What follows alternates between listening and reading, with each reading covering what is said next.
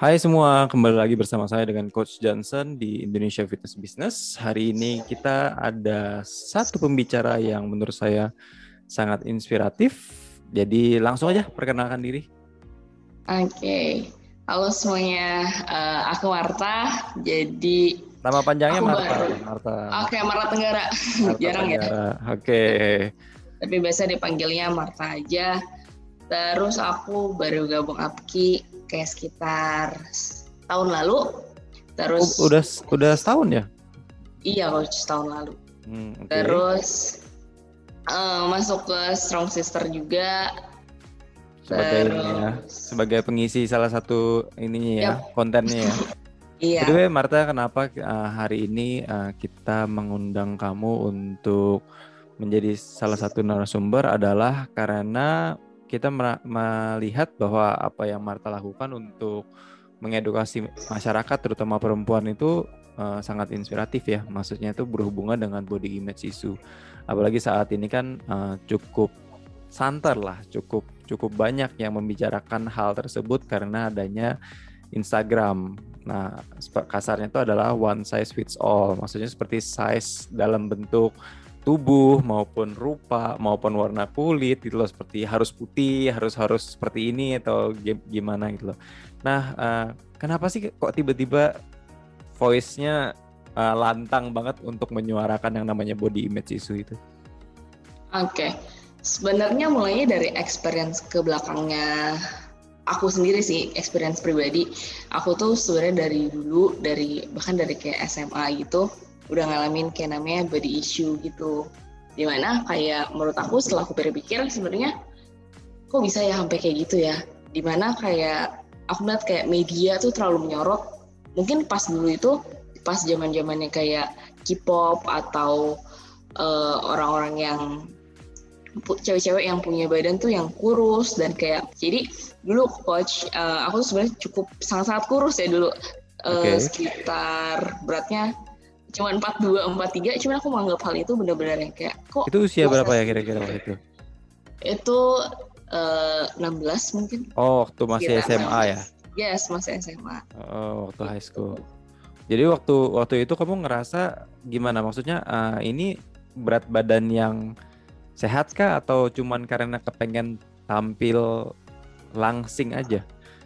Kok iya tiba-tiba berat berat badan segitu gitu Yap, aku pengen kayak terlihat langsing. Cuman waktu itu, maksudnya kalau misalnya sekarang dilihat 42 itu berat yang sangat-sangat uh, rendah ya. Hmm, kalau bisa dibilang udah yang kayak tinggal tulang dan kulit. Tapi masih kayak nggak puas gitu. Kayak okay, pengennya okay, lebih-lebih okay. terus aja.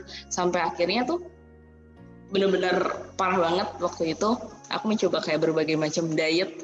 Bahkan ada sampai uh, aku namanya water fasting aku pun pernah ngalamin water itu. fasting ya pasti yeah. minum air doang. Ya yes, itu aku aku ngelakuin kayak tiga hari. Kayak, oh my god. Oh itu my turun god, ya berat badannya? Turun kok cuman gitu saat udah selesainya bener-bener bablas lagi kayak makannya. Karena udah merasa kayak ah udah nih udah turun udah siksa diri segala macam butuh reward. Akhirnya hmm. ya udah berulang terus kejadiannya. I see. Jadi jadi waktu itu kamu pernah menjalankan motor fasting sampai apa ya uh, merasa wah gue harus nge-reward diri gue dengan dengan usaha yang yang keras dalam berdiet ini gitu kan ya? Yes betul banget coach. Si, saat itu nggak ada yang ngasih tahu Marta apa? Maksudnya uh, itu nggak sehat loh maksudnya teman-teman. Uh, mungkin belum ya coach karena waktu itu kan eh, nggak uh, segencar sekarang gitu yang kayak menyuarakan body positivity segala macam. Dan dulu tuh masih stigmanya yang kayak gara-gara si K-pop ini bermunculan jadi ya beauty standarnya kita semua ngikutin ke sana kan sebenarnya kan. Betul betul betul betul. Nah ngomong-ngomong beauty standard sendiri kok tiba-tiba kenalan sama namanya fitness dan dan ya sampai sejauh ini sampai jadi seorang coach gitu loh.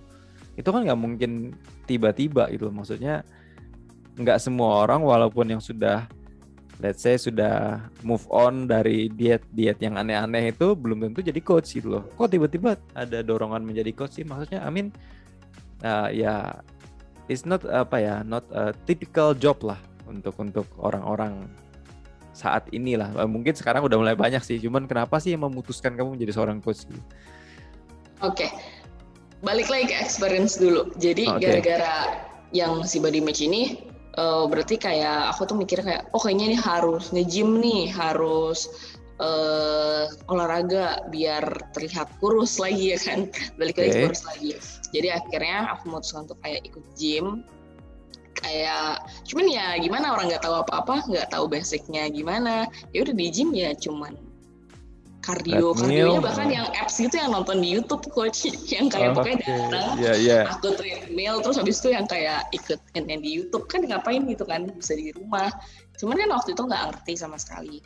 Terus akhirnya karena merasa di situ nggak punya apa-apa nggak punya kayak perkembangan sama sekali kayak oh gini gini doang akhirnya aku coba crossfit waktu mm -hmm. itu karena kan aku mikir kayak oh kayaknya di crossfit udah ada programnya jadi kita bisa langsung ikut gitu kan. Waktu itu lagi hype hype juga kan uh, apa namanya?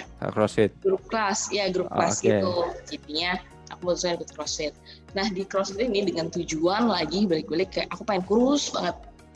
Nah, jadi uh, setelah itu karena tujuan kayak gitu, aku nggak ngerti tuh yang namanya harus cutting, harus bulking segala macam. Akhirnya karena aku merasa udah olahraga, terus kan capek kan coach. Banget.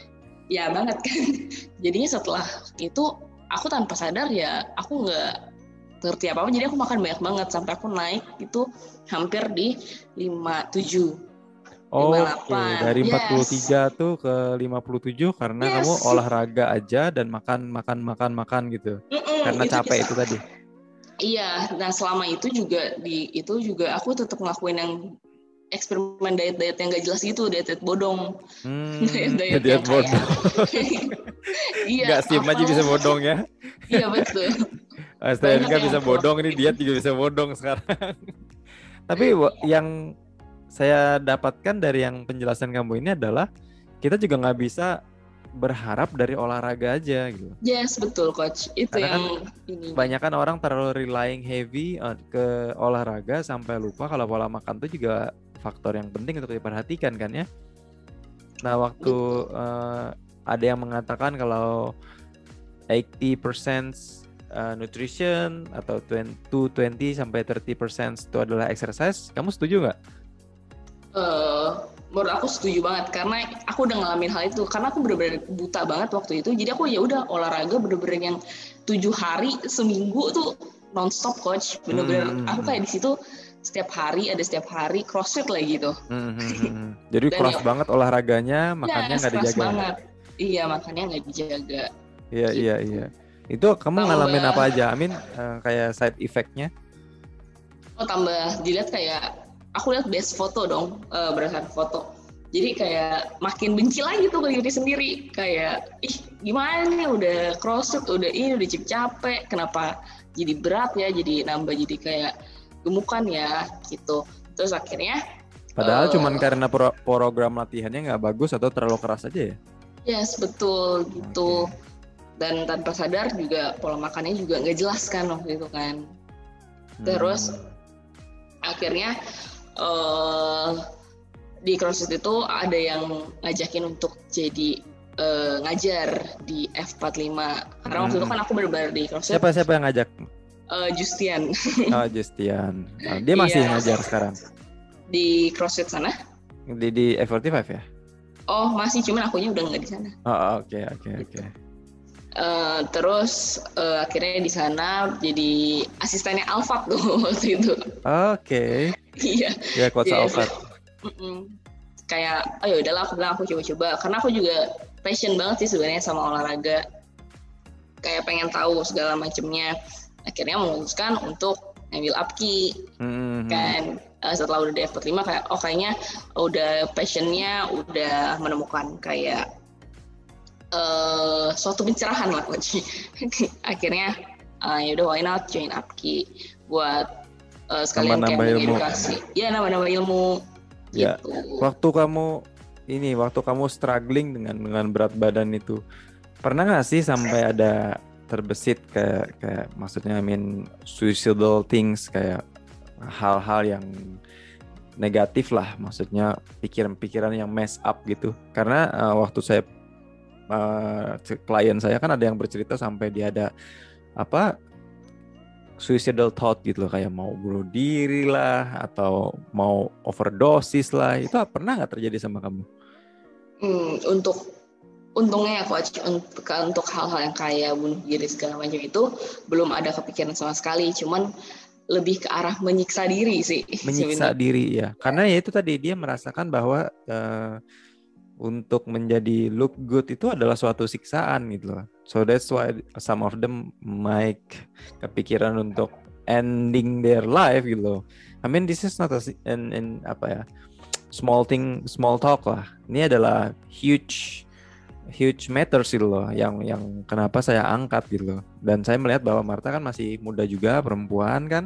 Dan saya yakin banyak banget out there women yang at your age yang younger than you struggling with body image juga gitu loh.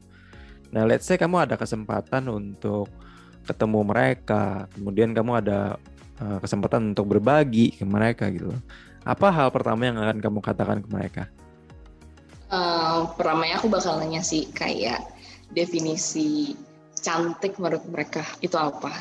Hmm. Kayak sebenarnya kan uh, kalau misalnya dilihat-lihat eh, cuma yang dinilai dinilai oleh masyarakat itu badan doang kan. Muka juga termasuk nih coach oh. untuk penilaian segala macam.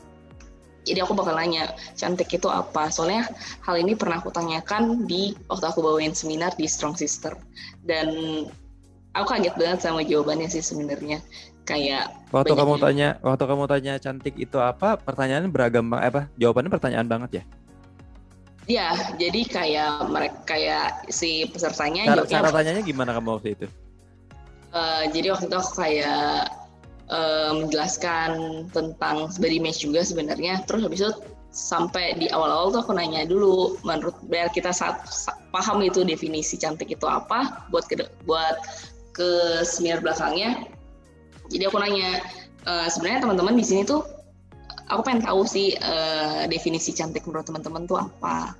Terus banyak yang jawab tuh kayak ya personalitinya harus bagus segala macam. Cuman nggak ada yang pernah bilang kayak cantik itu aku. Itu kayak hmm, miris kan nice. sebenarnya kan. Gitu sebenarnya. Jadi malah lebih banyak mendeskripsikan cantik itu intelektual kemudian looks gitu ya. Looks betul coach. Walaupun sebenarnya nggak salah juga sih maksudnya kan kalau misalnya uh, beberapa orang lebih memprioritaskan looksnya lah gitu loh. Tapi I think yang nggak sehat itu adalah yang sesuatu yang berlebihan gitu loh. Benar yes. kan karena kebanyakan orang terlalu terlalu sampai memperhatikan looknya dan lupa kalau ada yang namanya aging proses dan kawan-kawannya gitu Mm-mm. Nah kalau misalnya memang setelah kamu tanyakan uh, cantik itu apa and what's next? Hmm, aku bakal urai sih, maksud aku kayak menyadarkan mereka kayak uh, misalnya kita di dalam satu grup yang sama mengalami body image issue sama misalnya uh, pengen segala macam terlihat sempurna gitu kayak aku bakal ceritain dulu pengalamanku kayak gini gini gini aku tahu kalau misalnya uh, aku juga nggak akan bisa menyadarkan mereka karena sampai sekarang pun aku juga nggak bisa kayak bilang aku udah terbebas dari hal itu. Iya kan spektrum kan ada, ya. Iya, pasti kan ada yang kayak downside-nya lagi kan. Hmm. Uh, itu ya sangat bilang, man, sangat sangat manusiawi kok. Yes, betul. Jadi aku bakal cerita, terus aku bakal ngasih tahu mereka kenalinnya tuh gimana sebenarnya. Uh, kamu tuh punya kayak hal body issue itu, kamu bisa sadar tuh kayak gimana terus dari, dari hal itu kamu harus kenalin dulu triggernya. Nah di sini uh, aku bakal kasih tahu trigger aku sebenarnya aku udah realize banget trigger aku apa. Untuk yang mungkin yang body issue tentang badan ini udah nggak terlalu melekat banget di aku ya. Cuman sekarang tuh lebih ke arah muka gitu. Aku pengen merubah. Lebih ke arah ya yes, kayak ke arah K-pop gitu segala macam misalnya uh, bahkan coach uh, sedikit cerita um, kalau nggak salah di umur 18 apa? 19 ya. Aku udah ngelakuin tarik benang hmm, yeah, yeah, yeah, yeah, yeah, yeah, yeah. ada ada lipatan mata. Jadi kan kayak waktu itu sempat uh, pengen banget tuh punya namanya lipatan mata kan. Akhirnya ya udah ngelakuin itu. Oh karena lipatan mata tuh merupakan simbol atau apa uh, sesuatu yang yang apa menarikkah dari dari wajah perempuan maaf nih saya kurang kurang paham maksudnya kenapa harus tarik mata apa apa alis ya tarik, tarik mata apa alis tarik benang ya, gitu ya. yes jadi mungkin karena aku uh, sipet kali ya. Uh, uh, Jadi dari kecil ya emang gak punya aja gitu. Terus namanya manusia tidak pernah bersyukur yeah, ya kan yeah, udah yeah. dikasih segala macamnya. Ya udah kayak pengen coba aja gitu. Pengen terlihat kayak lihat-lihat tuh orang tuh kalau punya lipatan mata tuh kayak lebih cantik ya. Uh, Akhirnya okay. ya udah coba gitu. Iya, ada yang bilang sipit cantik, ada yang punya lipatan mata cantik. Jadi memang pada iya, dasarnya perspektif kan kok sebenarnya cantik itu. Orang putih ingin agak ten, orang ten ingin putih gitu kan ya. Biasanya kan begitu ya. Iya. Orang yang keriting pengen lurus rambutnya, yang lurus pengen ini yang keriting gitu loh. Jadi memang memang ini banget ya perspektif masing-masing sih gitu loh. Dan cantik cantik itu kan merupakan hal yang relatif gitu loh.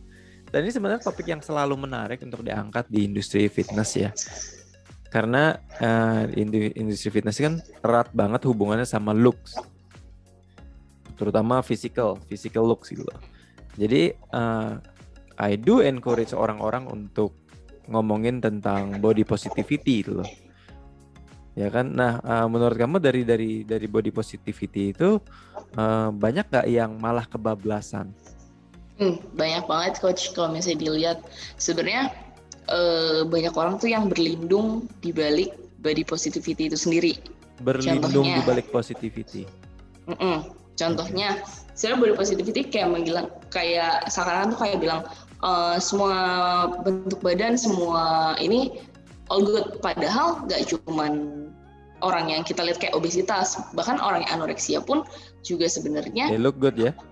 They look good, iya. Cuman ada masalah di belakangnya si anoreksia ini ya kan sebenarnya body positivity itu mencintai diri kita sendiri kan tapi kalau misalnya dia obesitas tapi dia nggak mau olahraga nggak mau uh, melakukan apa pun sebenarnya kan itu kan berbahaya kan dalam orang yang memiliki obesitas kan uh, punya set efek set efeknya sendiri kan di ke depannya kan sekali.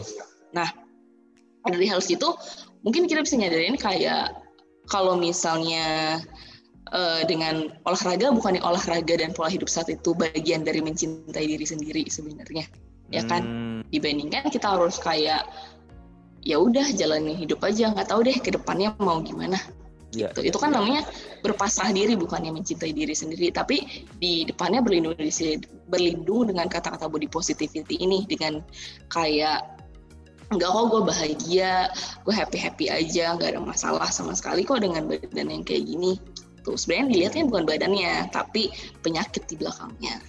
Betul juga sih. Jadi memang banyak banyak banget dan saya juga ada melihat ke beberapa account yang bisa dibilang body positivity lah. Dia encourage banget. Tapi to be honest, uh, dia sudah bisa dibilang uh, obes yang BMI-nya udah 30 lebih. Itu pun saya pernah lihat gitu loh dan banyak banget yang mensupport dia gitu loh. Maksudnya uh, ya kalau karena dia di Amerika jadi pakai pakaian yang revealing gitu loh, yang yang uh, apa seperti topless, cuman cuman pakai bra doang kayak gitu-gitu. Jadinya ini kayaknya kebablasan deh kalau saya bilang. Karena I used to be very very big juga kan. Saya juga pernah 100 lebih and I know how painful punya berat badan seberat itu gitu loh. Jadi memang banyak banget sih yang yang yang kebablasan seperti yang kamu bilang itu tadi dan dan saya yakin di Indonesia pun banyak gitu loh. Tapi uh, kembali lagi kalau misalnya kita terlalu uh, kasarnya terlalu lantang lah menyuarakan sesuatu kan akan dibilang kayak uh, lu kok ngurusin hidup orang lain sih gitu kayak Iya betul. betul kan? Jadi ya contohnya seperti kemarin kan kita bawain tentang sexual harassment kan itu kesannya kayak messing up with people's life gitu loh karena ya itu tadi uh, kan orang bisa lihat kalau misalnya dia mendiamkan sesuatu yang keliru tuh juga um, artinya mengiyakan hal tersebut gitu loh. Maksudnya hal-hal yang mungkin bisa dianggap negatif lah. Nah kalau ngomong-ngomong tentang ini, eh, kita balik lagi ke Marta ya. Nah, sel- tadi kan kamu bilang tadi kamu akan menanyakan ke mereka arti cantik itu apa. Kemudian kamu akan nanyain triggernya apa, ya kan? ada nggak yang apa yang yang menurut kamu uh, susah banget nih uh, seseorang tuh bisa bisa mensyukuri apa yang dimilikinya. Kira-kira tahu nggak sebabnya kenapa sih? Kok kayaknya dia udah tahu body positivity, dia udah sering denger ini, oh no, tapi kayaknya susah banget being positif atau being nggak meanful ke diri sendiri loh. Tahu nggak kira-kira kenapa kalau Marta sendiri? Itu udah dari kurang bersyukur aja sih coach. Kayak selalu pengen membandingkan dirinya dengan orang lain. Hmm. Di mana kayak uh, misalnya dia lengkap nih bener-bener lengkap segala macamnya dari atas sampai bawah kayak ya dia nggak bersyukur aja sebenarnya di mana kayak uh, cara aku buat ngatasin hal itu biasanya tuh kok kayak lihat ke kaca kayak bilang ke diri sendiri makasih ya udah kayak bertahan makasih ya kaki udah bisa jalan semacam-macam hal yang kayak gitu untuk lebih bersyukur lagi ke diri sendiri. Di mana di mana kita juga harus membandingkan tuh nggak cuma membandingkan ke atas sebenarnya ya nggak sih? Kalau misalnya dilihat kita harus lihat juga orang-orang yang kayak di bawah misalnya maaf yang kekurangan juga gitu misalnya nggak ya, punya berbagai, berbagai part yes.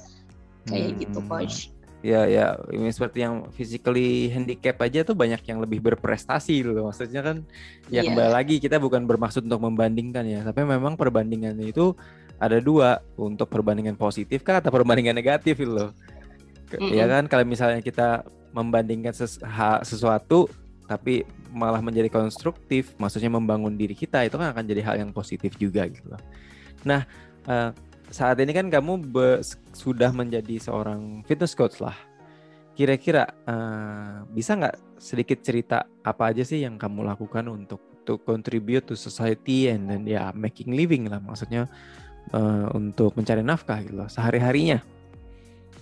Aku masa aktivitas sehari-hari hmm, aku apa? Hmm, hmm. Oke, okay, sekarang uh, aku ngajar PT hmm, okay. uh, eh, di studio sendiri. Padahal itu studio gara-gara corona kemarin coach ceritanya. Ah. Jadi gara-gara bingung kan mau nge-gym di mana kan. Oh, akhirnya, akhirnya bangun sendiri. Iya, akhirnya kayak cuman awalnya mau pakai pribadi doang kan. Terus akhirnya ya udahlah uh, sekalian aja dipakai untuk uh, coaching ya? ngajar ya? coaching gitu. Terus selain itu aku ada uh, kayak makanan diet tapi frozen. Oh, Oke, okay. frozen healthy. Catering juga bukan? Bukan, jadi dia kayak meal prep. Oh, meal prep. Jadi bukan yeah. bukan catering ya. Mm. Jadi kayak beli beli putus lah kasarnya gitu kan ya? Iya, cuman dia ada dua program itu. Biasanya kan kalau diet kan sebenarnya cuman kayak orang-orang tahu diet tuh kayak ah diet lu gitu kan bisa kayak ya. mengurangi berat iya mengurangi berat badan doang kan cuman di muscle prepper ini tuh ada lose weight dan gain muscle namanya juga muscle prepper. Iya persiapan ya, untuk otot. Nah kendala kamu gimana? Maksudnya kan I mean di di 2000-an lah atau di bawah 2000 pun bahwa fitness trainer tuh harus yang berotot gede atau yang lean, uh, sculpt badannya yang yang wah gitu, yang sangat-sangat atletik lah. Tentu ada dong maksudnya rasa minder atau mungkin ada diomongin kok kok badannya begini fitness trainer gitu. Pernah nggak dia di mengalami itu? Untuk aku sendiri mengalami sih menurut aku aku nggak pernah ya untuk kayak di body shaming look down uh. look down kayak gitu menurut aku mungkin masyarakat menganggap aku masih dalam kategori fit yang masyarakat lihat ke aku cuman aku ngeliat ke diri aku belum gitu hmm, oke okay. jadi nggak ada nggak ada yang seperti ah jangan sama Marta Martanya cuman begitu badan gitu nggak pernah ya hmm, nggak pernah sih kayak ya gitu. syukurlah kalau kayak gitu berarti uh, lebih dealing dari dari what's inside your mind aja ya, ya? oke okay, yep, okay, dari okay, kepala okay. sendiri aja sebenarnya yang salah tapi memang manusia itu adalah work on progress forever sih. Maksudnya nggak mungkin yang bahkan katanya yang waktu saya nah, mendengarkan penjelasan dari psikolog bahwa eating disorder pun adalah spektrum gitu loh. So it's not gonna 100% completely recover gitu nggak mungkin gitu. Mm. Karena kalau trigger-triggernya kena ya dia akan mengarah ke arah yang parah gitu loh. Kadang-kadang bisa juga normal gitu loh. Jadi itu uh, memang work on progress sih tinggal tendensinya aja sering nggak gitu loh ke arah yang negatif gitu loh benar nggak sih itu pernah nggak kamu atau kamu merasakan sendiri hal itu bener banget sih coach. Kayak misalnya, uh, menurut aku trigger aku lumayan lucu sih coach. Trigger aku tuh uang. Jadi kayak itu bukan lucu punya... Uh, financial security itu adalah salah satu uh, apa ya? Karena sebenarnya waktu saya uh, ngomong sama Anas juga psikolog bahwa orang yang melakukan sexual harassment tuh out of uh, insecure. Jadi rasa insecurity itu diproject ke orang lain gitu. Okay. Nah, kan ada financial secure, feeling secure itu kan banyak dari dari segi uh, finance, kemudian dari segi ya secure dalam arti keamanan secara fisik gitu loh. So, I don't think that's uh, funny atau atau strange gitu loh. Karena saya yakin ya kita ngomong jujur aja apa sih yang butuh uang gitu loh ya. Hmm, Jadi kalau misalnya kalau misalnya let's say income-nya uh, kurang kurang stabil lah atau masih belum stabil itu kan memang akan menciptakan uh, insecurity terhadap orang-orang yang memang ngalaminnya gitu loh. Karena I've been there too gitu. Loh. Saya kan uh, build everything from zero. Jadi di, misalnya hari ini sisa uang 5 10 ribu besok harus bayar kos-kosan gitu-gitu udah pernah ngalamin gitu dan itu memang mess up with my brain banget udah nggak bisa mikir lagi gitu Iya. Ya, ya itu memang memang hal yang ini sih yang lumrah sih menurut saya. Mungkin yang para pendengar pasti pernah ngalamin hal ini juga gitu loh. Jadi ya financial secure itu sangat penting sih. Dan dan nothing wrong with that gitu.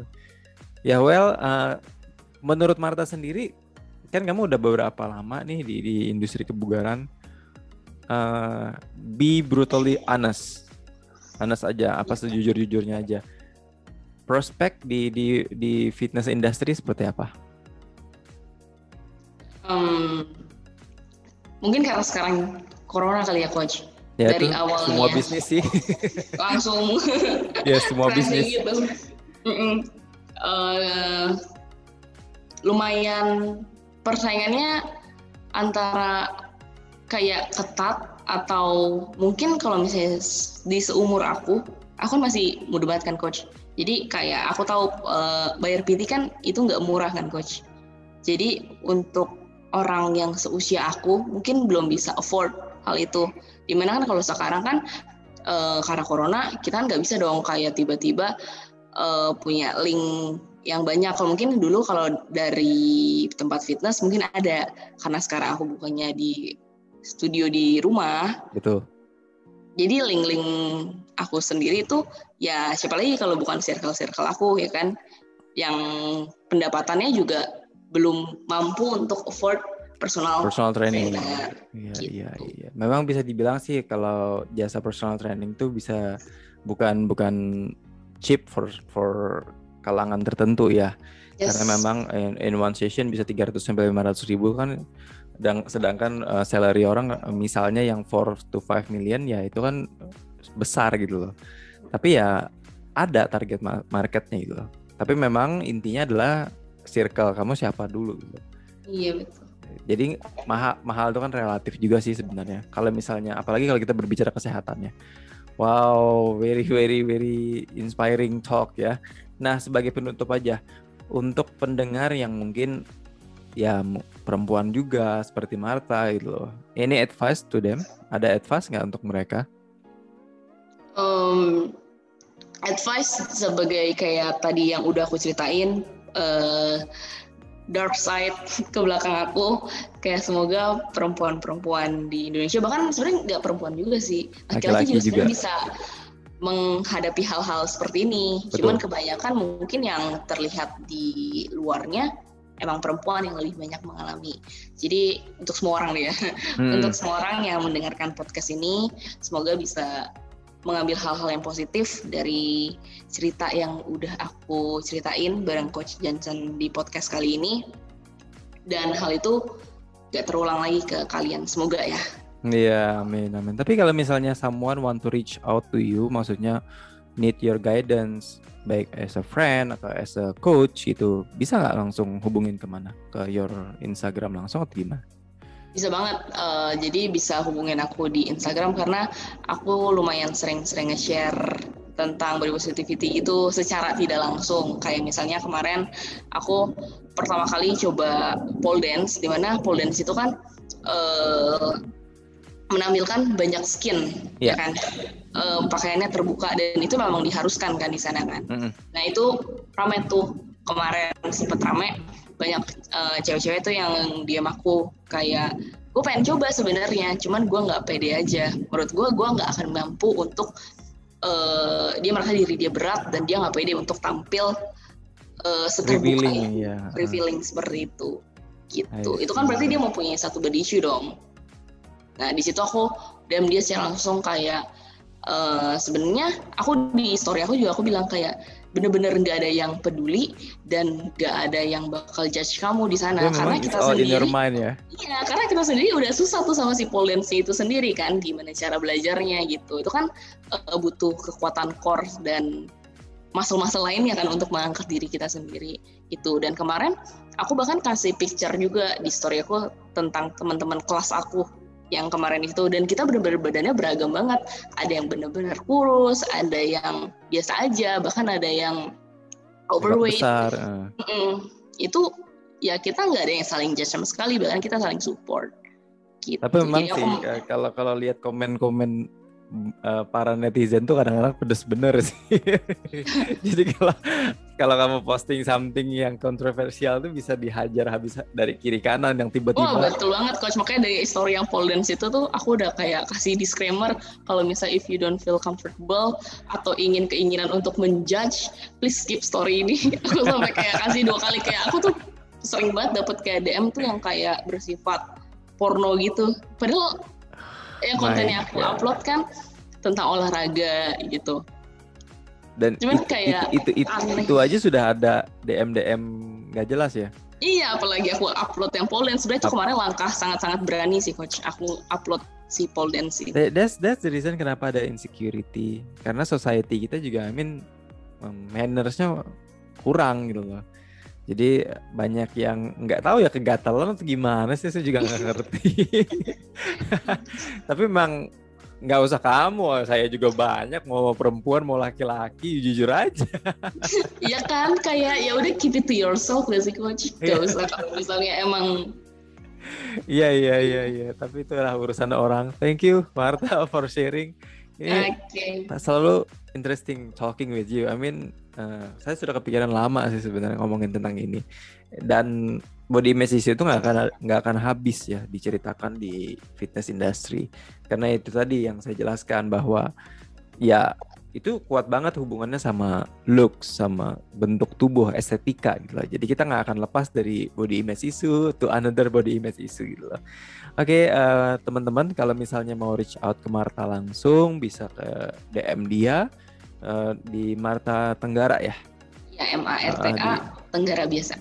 Ya, Marta Tenggara biasa ya. Thank you banget Marta atas sharingnya hari okay, ini. thank you banget. Dan saya yakin ini akan membantu para pendengar yang ya kurang lebih mungkin seusia kamu atau misalnya mendapatkan uh, hal positif lah dari pembicaraan kali, uh, kali ini. Ya sudah uh, untuk teman-teman sampai jumpa di lain episode. Terima kasih sudah mendengarkan.